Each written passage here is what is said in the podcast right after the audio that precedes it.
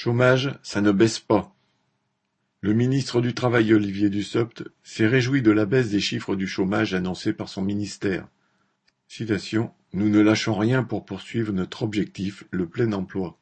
Le nombre d'inscrits à Pôle emploi en catégorie A, celle des chômeurs sans aucun emploi, est en baisse de 1,2% pour le premier trimestre et de 5,9% sur un an. Mais cela ne signifie pas que les chômeurs ont retrouvé une situation stable. Certains ont trouvé un emploi pour quelques jours ou quelques semaines, ou sont passés en catégorie B ou C, activité réduite courte ou plus longue, qui augmente toutes les deux. Le nombre de personnes sortant des chiffres du chômage pour une reprise d'emploi déclarée, entre guillemets, a diminué de 3,4% au premier trimestre et de 21,6% sur un an.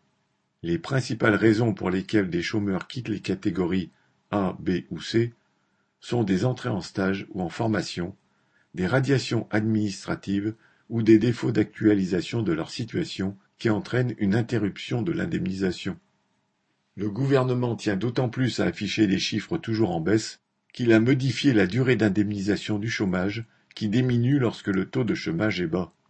Mais pour ce qui est de la situation des chômeurs, tous ceux qui vont de formation en petit boulot, de contrat d'intérim en CDD, savent que trouver un emploi n'est pas devenu plus facile.